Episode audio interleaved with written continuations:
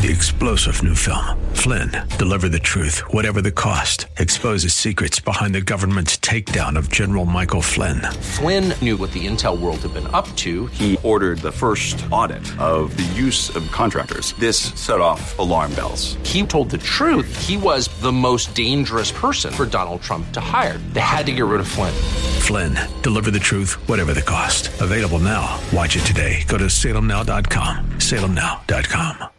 We shall pay any price, bear any burden, meet any hardship, support any friend, oppose any foe to assure the survival and the success of liberty. American prosperity is the bedrock of freedom and security all over the world.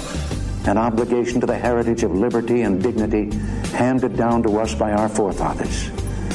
It's time for the Pro America Report with Ed Martin on The Answer San Diego. Welcome, welcome, welcome. It's Ed Martin here on the Pro America Report. Great to be together and uh, so much happening in the world. Um, I have to say, um, I did not see the uh, Republican debate the other night, um, so I don't have much to say on that. I, have only seen what um, has been covered um, by the uh, press, which is, you know, it's not the same thing as actually knowing um, what is um, happening and believing any of it. So um, I don't know that I do. so I'm not going to worry about that. But listen, today I want to talk about a couple of things, and one of the very important uh, things that I want to spend some time talking about is the um, what happened in Ohio. What happened in Ohio a couple of days ago, uh, and also we'll later on in the segment I will talk about January 6th and a, a, story that I saw that I want to put together for you.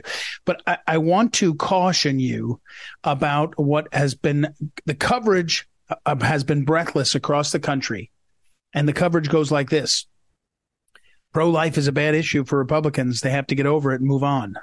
Pro life is really bad for Republicans. They have to bad. Suburban voters don't like it, et cetera, et cetera. It, it, it's pure nonsense. It's a game that's done uh, regularly on this topic of, of life. They try to say, oh, if you want to, if you talk about life issues, you're going to lose voters, blah, blah, blah. It's nonsense. What happened in Ohio, let's just talk about Ohio, is it looks like the pro abortion people had about $75 million eh, to spend on their side and the the uh, conservatives had maybe 15 million, something like that. So outspent five to one. It looks like it's right, and that's probably just the numbers we know publicly because a lot of things would be spent privately. But here's the truth: the truth is that the liberal side, the far left, the Democrats, what do you want to call them, are winning because why? Because they're they have the money and then they spend the money and they have the boots on the ground and then they spend the money. And so the only way to win elections is to turn out voters. Now, people realize that Donald Trump will be the ultimate turnout machine next year, both before, for and against him. But there won't be a, a Democrat, a Republican who doesn't go out and vote on that election. But in between, what happens to get voters out is not magic uh, uh, ballot harvesting. There's nothing magic about ballot harvesting. In fact, it's the opposite of magic. It's it's more work. But what the Republicans and the conservatives do is they say, "Well, we'll win on the we'll win on the uh, uh, on the issues. We'll, we'll win on messaging." Here's the problem that is facing the so-called conservative movement: get out the vote requires hard work and organization. It requires parties that actually organize all year round and then get out the vote. I have to tell you, in the, in the, neighborhood where I live, this precinct I live, it was really organized and the vote was pretty good, pretty good at get out the vote, but it's only one precinct. But, you know, for example, let me explain to you what's missing on the field of battle.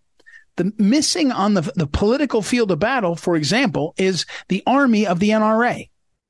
The NRA has, is a shadow of it, what it used to be. And the NRA was primarily primarily a very sophisticated get out the vote effort. They knew who their people were. They repeatedly contacted them and they got them out. The pro life movement, national right to life, state level right to life efforts, organized efforts for pro life, they would get out the vote. It wasn't about messaging. It was get out the vote. I already know where you are. I had this example given to me. If you go to a Catholic church, for example, and somebody goes to church every Sunday, let's say 100 people go to church every Sunday. And you can look at that 100 people. 75 of those 100 will vote pro life, vote, vote pro life. So you don't have to go and talk to, uh, you know, 500 other people that don't go to church but call themselves Catholic and try to persuade them. You don't even have to go get the 25 that are there out of the 100 and persuade them. You just got to make sure that the 75 vote and that the 75 are repeatedly contacted and helped to vote. That's what's missing. It's called, and what we, we talk about in politics, a ground game. Get out to vote ground game. It's not that clever. It is hard work. So what happens in Ohio is that five times as much money is there and you can't buy messaging to overcome that. You just can't. And it's still, I think, only one 55 45, the, the bad guy's side. So there's a couple things that have to happen going into the next election. So every election, everybody has to realize, oh, and oh, excuse me, let me pause. The other thing that's missing is the party structure. The party structure is not, and nobody's saying why. Do you know why the party structure is not working and why it's so uh, weak? It's not because Ronna McDaniels is incompetent. Ronna McDaniels incompetent. I kind of think she is. It's because the system is rigged against the party structure. In the old days, you had to go through a party, usually state level, sometimes county level, in order to move the money that you needed in order to try to make the election work. So let's say you're running for a U.S. Senate and the U.S. Senate senator says, "But wait, we got to we got to get out the vote. What are we to do? Well, we can only raise this amount of money, and we have to use the party structure. Let's we got to ask you, Senator, can you please go raise some money to the state party? They're to get out the vote, and then they're to organize people to get out the vote. That doesn't happen anymore because of the change in the law, the campaign finance laws, predominantly Citizens United and others. What happens is every single campaign for U.S. Senate, for example, has its own super PAC that is focused only on the senator. And so the party structure is weakened to the point of being non existent. In states, you have state parties that should be building organizations and getting out the vote and working in coalitions and they have $200,000, $300,000. When a campaign in Ohio, just on the issue of abortion, and there were lots of other races, but just on the issue of abortion was $100 million. And you've got party structures that may raise a million. But there, you can't compete, and you're not, and that's not their job. Their job now, because of the way the structure is, is to try to get the candidates to talk to each other and to message right if they can and there's no party structure. So the combination of get out the vote from groups like the NRA, National Right to Life, other organizations, and the absolutely weakened party structures means that there's nothing you can do. There's not enough boots on the ground. There's not enough people that are out there that can uh, organize. And the other side has what? They have built in advantage for get out the vote teachers unions, other unions, government workers, and then Planned Parenthood, and then all the social network, all the social work networks that take the day off and are happy to do it. And then they have five times as much money. Why? Because the Democrats know if they win, they get more money. They're not, they're not embarrassed by that. If they win, they take more money from us. If they win, when they win, they take more money. That's every time. They grow the size of government. They grow the payments of government, the transfer payments to their organizations, to their entities, to their people, and they grow them over and over again every time they do it. Theirs is a return on investment thing. They look at it and they say, "Hey, look, here's what we have to invest. We've got to be, um, we've got to, you know, go ahead. We've got to uh, build this out so that we can win, and then our return on investment will be great. It will be great. It's um, it's amazing to watch it's amazing to watch. It's amazing to see, and uh, and wonder at why nobody's serious about it. And here's one trick: I, I worry about President Trump and his campaign because they know that there's such intensity of voters on their side. President Trump doesn't have to worry about get out the vote, but he should. He should, meaning he doesn't have to worry about his people voting, but he should worry about the coalition that builds up around him that builds up. And you, you know, the NRA is a shadow of what it was in large part because it's been attacked by the same attorney general that is attacking Trump up in New York, Letitia James. It's a concerted effort to tie up the get out the vote. And I, I will say the pro life movement has not, has not had a vision on what to do after Dobbs, but they also have been running out of steam for a while. A lot of these organizations have. A lot of them. A lot of the movement conservatives have sort of run out of steam. That's just the reality. And you got to figure out what the, the, the way forward is and how to do it. but it's not going to be by better messaging. And it's not going to be by digital. It's going to be by get out the vote. And, and it may be that messaging helps. It may be that digital helps, but the only thing that gets people out to vote over and over again is voter contact. And again, that could be digital, but it won't only be digital. It could be TV ads, but it won't only be TV ads. And what you have to have is coalitions built out to make the argument on these issues and then to go vote it, to go vote it and not be dumb.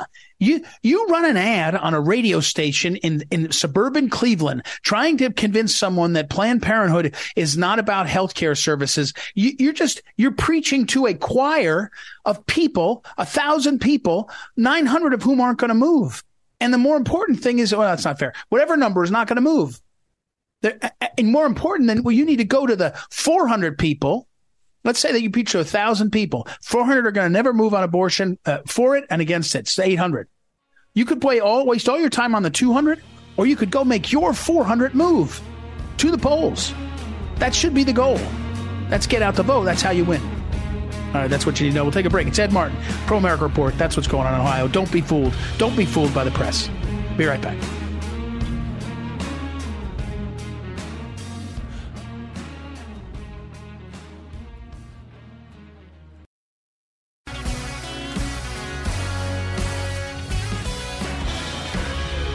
Welcome back. Welcome back. Ed Martin here on the Pro America Report. Our next guest, very, very interesting woman, Dr. Phyllis Chesler. Uh, she is a longtime professor of psychology over the City University of New York, uh, best-selling author, uh, legendary, uh, the word was uh, uh, sent to me, feminist leader, and has spoken about feminism, critiqued feminism, spoken about lots of aspects of what's happened in the world. But in particular, she came to my attention because um, she has spoken about feminists, the movement's failure, uh, especially in light of what's happening in Israel to women and girls there and what's happening uh, with Muslim women worldwide. So it's an interesting perspective where I think the opposites can come around and uh, bump into each other in terms of thinking more clearly. So, uh, first of all, welcome to the program, Dr. Chesler. How are you? Okay, my pleasure to be with you. So, what? Tell me um, about your observations. Maybe this is crazy to say because there's no way to do this, but before October 7th, you still had a deep critique of what was going on. But October 7th would would sort of sh- would sharpen the, the the edge, wouldn't it? Didn't it? Yes, because it was a pogrom on steroids mm. committed, funded by Iran. And they, as we know, are the largest state funder of terrorism worldwide, and America should be not appeasing them and not funding them, but taking them on and taking them down. As I see it, October 7th made World War III far more visible, coming our way. And we've learned in history if you appease a bully, the price is much higher when you finally have to fight this bully. So October 7th, even though over the years feminists are all different from each other, not all the same, just as other groups. Right. But I was disgusted. I wasn't surprised, but I was really enraged by the silence of feminists given the heinous rapes of Israeli girls and women. Mm. Not to mention the beheading and putting babies in ovens and uh, murdering everyone. So the, uh, the, the, the, the, the, Dr. Chesler, sorry to interrupt, but the is it is it um is it something about the? I mean, evil is all is present in all sorts of things and places and people that it, it, it will happen. But is there something about the system that is around Islam and fundamentalist Islam? Is it something about the system of the secular world? In America, we have young women and men and, and otherwise bright intellectuals, not young, who are protesting in favor not just of innocent people but of Hamas and and you say to yourself how can this there's something wrong it's like almost mental illness to me it, it is it's a The big lies have indoctrinated so many people, and for six decades, uh, funding has come to American universities, to the United Nations, to human rights groups that teach everyone, including feminists, but not only, that America is the most evil country on earth and that Israel is next in line and that we have committed the gravest crimes in human history because they do not understand, for example, that is Islam is the largest practitioner of both gender and religious apartheid mm. and has long and slavery and anti-black slavery and sex slavery both white and black so there's a level of ignorance and delusion and indoctrination that accounts for you have young, empowered women in hijab, whether they're Muslim or not. And there they are celebrating the torture, live streamed torture. There they are ripping down posters of children who've been kidnapped. It is it is beyond belief, as you hmm. say, but this has been a long time coming. I've been tracking it. Uh, and it's not just feminists, but you would think feminists of the anti rape, anti sexual harassment, Me Too movement, to all credit, that um, it's okay that we, including myself, uh, came out for against the Bosnian women, the Rwandan women, the Yazidi women, the Afghan women, the Ukrainian women who were raped, which even the United Nations, which we shouldn't fund anymore, we should leave it. Uh, even the United Nations said that rape in a war zone is a crime. It's a crime. But when it came to Israeli women being raped, oh, there was silence. It was not a crime. Hmm. And uh, and in the name of anti-racism, you have large numbers of Westerners hating who? They hate the Jews and they hate Christians and they hate religion. And it is the, the moral compass is lost. It's totally um, lost. Dr. Phyllis uh, Chesler is our, our guest, and uh, her, writing is prolific on her website, uh, phyllis-chesler.com. Her columns back for years and years and years, amazing writing, which is, something she shared with the other Phyllis that I know so well, Phyllis Schlafly, just writing their whole lives uh, uh, and, and clarifying things. Um, and, and so, but um, when you look at our universities, you've written a little bit on this and you've talked about it, but uh, and what's happened in the last five weeks.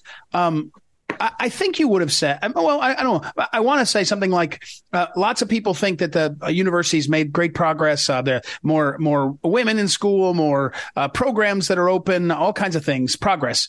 But when you see that, uh, what's happened? I mean, starkly, what's happened in terms of the conduct of students and faculty at mm-hmm. major, mm-hmm. major schools.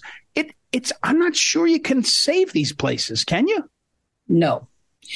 I, I, am sorry to say, I wish I didn't have to say, hmm. but indeed, it's many generations of both professors and now retired professors and students, and now students who've become professors who believe with their whole hearts that um, imperialism, colonialism, um, slavery are the crimes of the West, of the enlightened West, the only place that fought a war to abolish slavery. Right, that's right. America and England. That right. they are the the worst countries on earth, which shows. And, and I think as a psychologist that the the fearfulness around uh, a nuclear Iran, the fearfulness uh, I, I, think people are not just brainwashed, they're terrorized.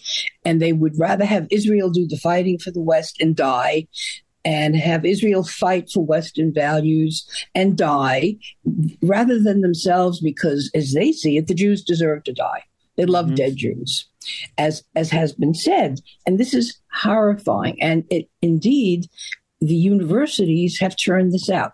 The textbooks have turned this out. The curricula, in fact, I looked at uh, textbooks about prejudice right. at different universities. Guess what? Huh. There's practically nothing about Islamic Jew hatred or about Jew hatred. And when you say, and Islamophobia, as we know, is fake, it's not real. Right. Uh, when you have uh, Hamas like barbarians, ghouls, doing what they do and live streaming it proudly, um, is it Islam? Well, some religious Muslims with whom I work say it's not, that they're picking and choosing their fundamentalism and they're finding texts that are problematic and that should be reinterpreted. I believe them. I think that's possible. Okay. But the mullahs are totalitarian misogynists and haters of the first water. And this is what they teach. Yeah. You know, and how do you how do you deprogram generations yeah. Uh, what, what, what I find, what I find stunning, and, and I, unfortunately I have to leave it here, and, and your perspective, I maybe you could write on this. And we're talking with Dr. Phyllis Chesler because you're many decades teaching as well as being a professional writer and a professional uh, psychologist, but teaching at, at City University of New York, you know, a major school. Uh, but what, what I find what I find, uh, you know, insane is if you went to the university, you and I went to the University of Alabama right now, and we started a a a, a I don't know white supremacy club or a KKK chapter, and, and, everyone would say, no, no, no, you can't do that. That's that's bigoted. You go to Harvard and you can start a, a, you know an organization to promote hatred of the Jews, and yet the criticisms will be that the people in the South are anti-Semitic or that Republicans are anti-Semitic, and you say to yourself, like, look, I'm I'm against any bigotry of anybody, whatever party you come out of. I don't mind. I'm I'm willing to condemn it, but you just kind of look at it, and and and that gets back to this, and this is the power mm-hmm. of the media that frames things and and uh, and also, manages them. Yeah. So I'm I'm very sorry. I, I, I took the last uh, 30 seconds, but I wanted respond. I have to go. I'm up against a hard deadline. Dr. Phyllis Chesler, have her back on again. Extraordinary uh, conversation, and we'll take a break though. We'll be right back. Ed Martin, Pro America Report, back in a moment.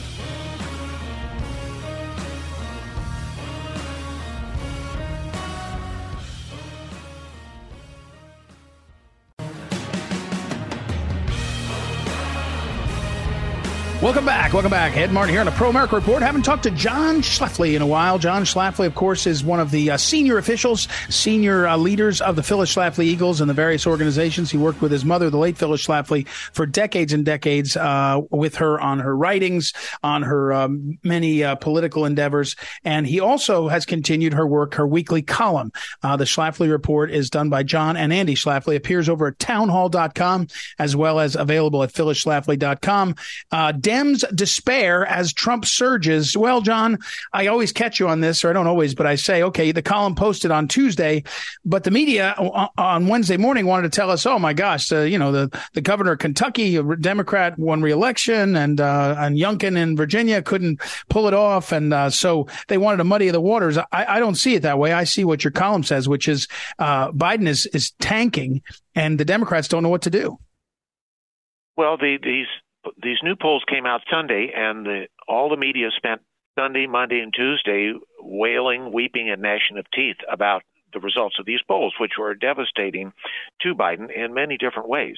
And the idea that Trump is actually winning in the key states, I mean, this is regarded as a threat to democracy and all of that stuff. So they don't know what to do. Uh, they'd like to have Biden step down and be replaced by somebody, but there's no clear successor. And who could, and so they're just in a dilemma. And so we talked about that. Um, it's remarkable that with all of the legal assault against Trump, he's standing tall still to this day. Now, admittedly, its election is going to be close no matter what happens. Right. Uh, either side is probably just going to edge ahead by a few votes in a few states, and that's reality hasn't really changed. And yeah. we have to take account of what happened in Tuesday's elections. Uh, Trump wasn't on the ballot, uh, but more important, he wasn't there defining the issues. Right. And instead, right. there was a tremendous assault, a well financed, multi million dollar uh, uh, campaign in each of those states uh, to hone in on getting out the loosely connected Democratic leaning vote in those states focusing on the abortion issue. And, you know, that as a financial investment, you have to say the money talks, and that's I, that's what I'd attribute those results to. It's yeah. the fact of uh, money. Uh, John, the money I, was ten times as much. Oh, I, yeah, I want to. I want to come back to that. You could, yeah, you can be the best messenger in the world, have great messaging. If you're outspent ten to one, I mean, it, the, the other side doesn't have to be right uh, uh, only one time, and, and and they can be pounding a message ten to one. But John, I want to go back to something else.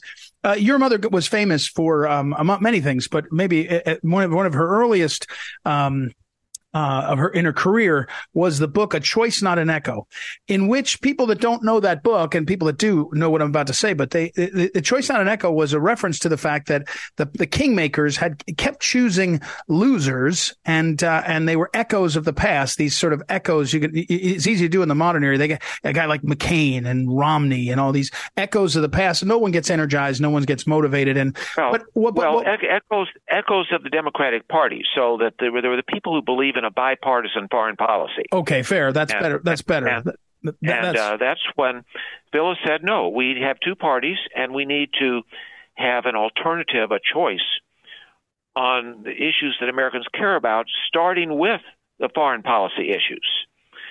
And, and that's uh, what, and that's what and that's what I want to add. That's what I want to say to you. That's what I want to ask you is um, this in this elect, coming election it, you know, even last night, or, or yeah, last night, the debate, the, the, these dopes are talking about cutting Medicare, cutting Social Security, Republicans, and, and happily the media covered it and said Trump has always said he would never do that. But similarly, almost every candidate is talking about wars. We've got to fight wars. We've got to engage and all. And, and Trump is this candidate of non-intervention is the old phrase you'd use it, but it's a pretty stark comparison. And, and the other part of this, John, you mentioned, uh, after all the indictments of Donald Trump, um, um, I think people, uh, Martin Shkreli was interviewed by Tucker Carlson. I don't know if you saw it, but it, it's extraordinary interview. And, and this young man who served jail time for running a big business, a pharma business, and basically being the way it's described, targeted by the DOJ and Hillary Clinton and all. But he basically said one of the reasons Trump is well liked in prison is because a lot of people look up and go, they're they're targeting him like they targeted a lot of Americans. And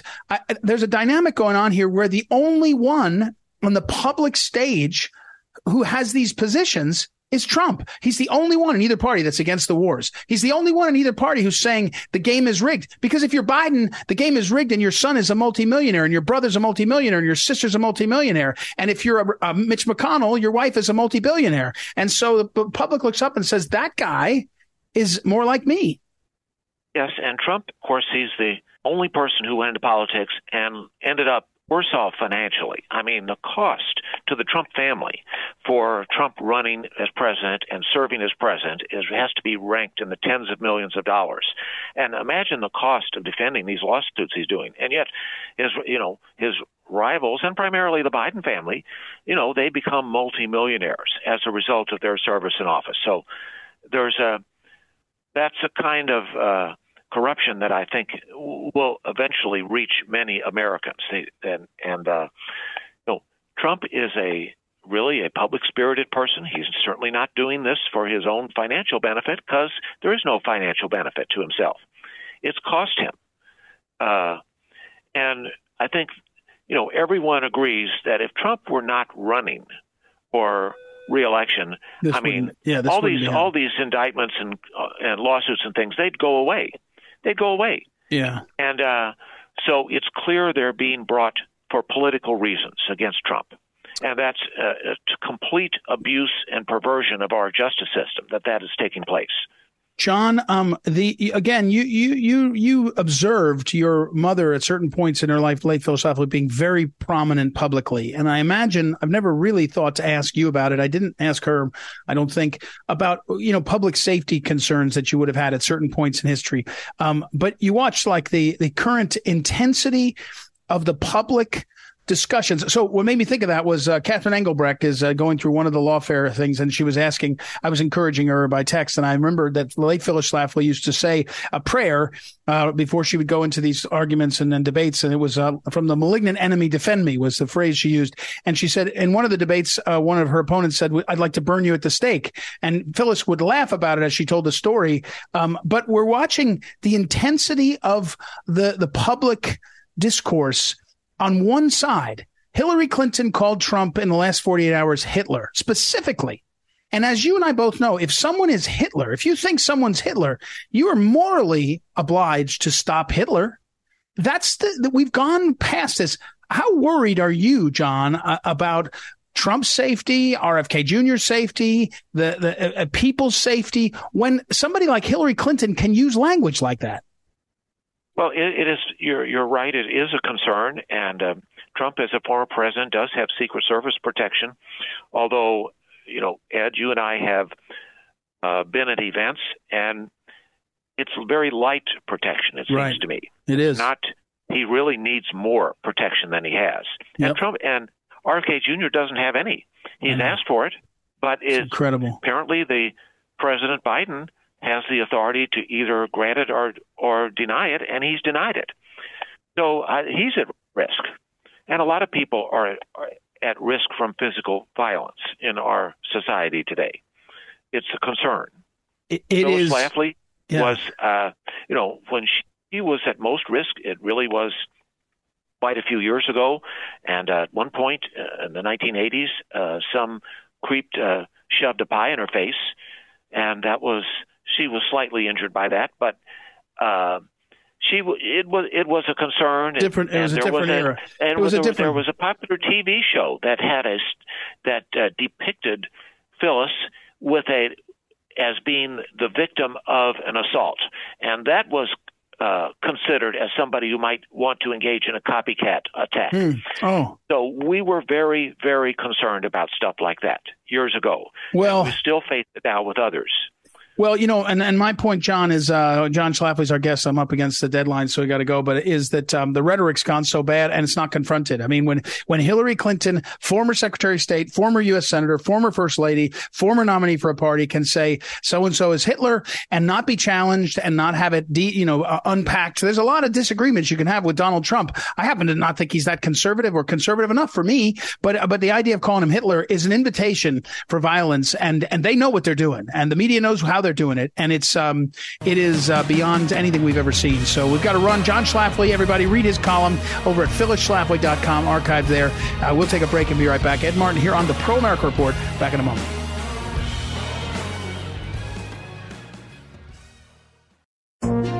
This is the Phyllis Schlafly Report, presenting a daily conservative pro family perspective since 1983 and continuing the legacy of Phyllis Schlafly. And now, from the archives of Phyllis Schlafly Eagles, here is Phyllis Schlafly. The word village is the progressive's metaphor for the theory that the government, speaking through judges, psychologists, school personnel, and social workers, should supervise child rearing rather than parents.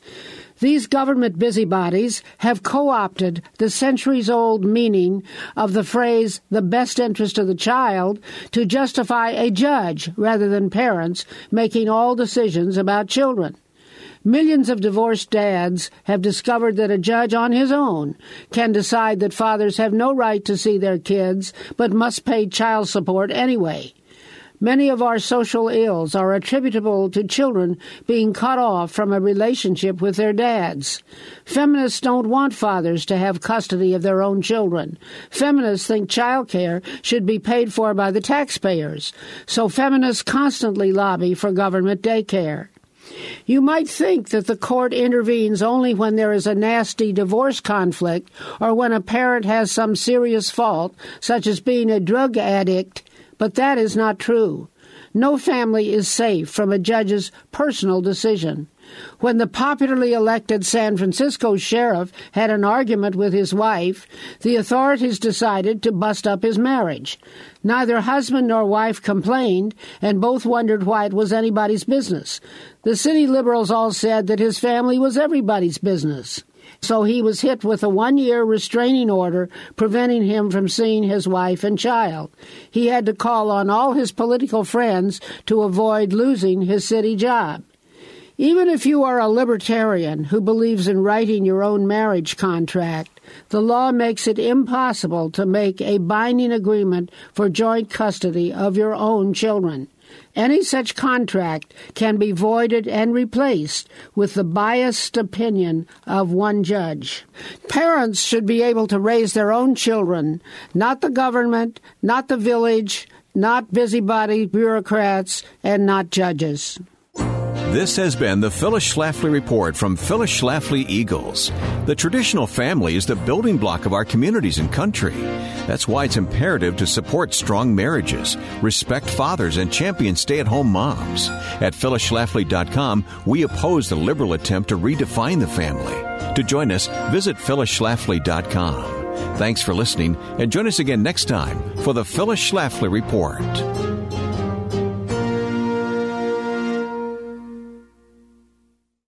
Welcome back. Welcome back. Ed Martin here on the Pro America Report. Hey, I need to uh, fill you in on something very important. Uh, you're starting to see the contours of it um, come out into the public. We've been saying it for a long time, me and others, and that is this. The um the the special counsel Jack Smith who is uh, going about um, uh, charging uh, President Trump with uh, insurrection or whatever it is, and uh, and it, the case is starting to have an increase in filings, and that's important because uh, most of us thought that um, that Special Counsel Smith was not done with what he was doing, that he was going to charge more and he was going to try to f- cause more trouble. Well, he he, he filed a, a lengthy, almost eighty pages, I think, filing the other day and he revealed what many of us thought, and now the media is covering. And that is this all along, the effort to make, to turn January 6th from a riot with some problems into an insurrection, all of that was done intentionally. We knew that, but it was done intentionally in a manner that built towards this. What do I mean? Well, as the cases have been adjudicated, as the cases have been prosecuted in DC, in the district court, the judges and the prosecutors have sought to uh, memorialize and to and to sort of um, hammer into the record the details of what they say happened that day. So the article that was in Politico that covered this actually says specifically that the the um, prosecutors and the special counsel are are using they're using the um, the uh, um, framing the lies I'd call it, but the framing of the uh, January 6th select committee Okay. So they admit that. They say, actually, what we're using is the January 6th. And this article says Jack Smith, special counsel, is using the law. Now, here's my problem. The January 6th select committee, that's Liz Cheney, Nancy Pelosi, Bennie Thompson, they were lying about everything. They destroyed documents. They didn't tell the truth. They never got to the bottom of most of the important stuff, all those kinds of things, right? And yet here we are. We're supposed to watch and we're hearing that they're relying on that narrative to frame up the, the, the prosecution of Donald Trump. So, as I've told you, the narrative machine, it's not just about an interesting story. The narrative machine is being used to transform the country. So what do you get? You get the narrative machine, big government working with big media and big tech. In this case, you get big government on both sides. The Congress, the select committee, fraudulent, working with prosecutors. And then the media goes along and covers it. And big tech's the same way. So you have this lie a set of lies about January 6th, distortions of the record, uh, destruction of, of, uh, of evidence. And what the special counsel has admitted is this is our plan. We're going to tie President Trump to this lie, January 6th, and we're going to use as the building blocks for that the record that's already been created in federal court. And so all these other cases that have been charged, and here comes the select committee's uh, statements and all these different things. And, and the goal here is not only to persuade the public, brainwash the public, it is also to cause the courts of appeals to give them a path to say, well, it, it's not just uh, one guy saying it. They they had 74 uh, cases that uh, actually, um, you know, dealt with this. They had people plead guilty to it. You know, they had they had American citizens with lawyers represented, and they pled guilty to obstruction of official proceeding. You you can't really object to that because, but there's citizens admitting to it, and some of those citizens, by the way, when they're done admitting to it, they then say President Trump is the one that made me do it because they want a better deal. This is a very coordinated, very serious assault on what's uh, on the country, and it's not being done uh, uh, haphazardly. It's not being done without real forethought and planning and, frankly, effectiveness. I mean, it is a very effective plan to undertake to lay out this way when you think through how you have not one. It's not like you have one case, you know, that the special counsel goes in and says, Hey, there was one case over here. We got this guy. No, they got dozens and dozens of cases. They've got public hearings. They've got the media. They've got juries. They've got juries that say, Oh, yeah, this is what we decided. And so, you know, all these are data points that are trying to be used and they're based on a lie. That's the problem. Data points in themselves aren't bad, but they're based on a lie. And the, the narrative machine is such that the people who should object, lawyers saying the system isn't working right, media saying, wait a second, we could cover this and then break a story. This isn't true. Big tech, I suppose. Congress. Where's Congress? Where's the U.S. senators? They're all hiding under their desks, both party, both parties. And it's a huge danger for this country.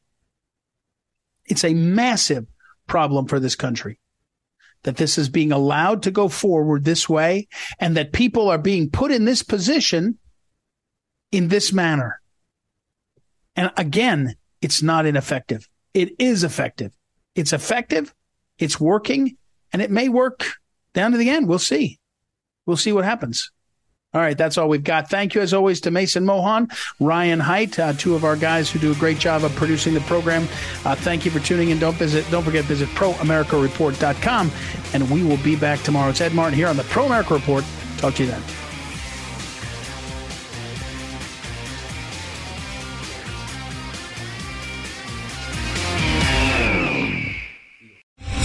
Star general Michael J. Flynn, head of the Pentagon Intelligence Agency, knew all the government's dirty secrets. He was one of the most respected generals in the military. Flynn knew what the intel world had been up to, he understood its funding. He ordered the first audit of the use of contractors. This set off alarm bells.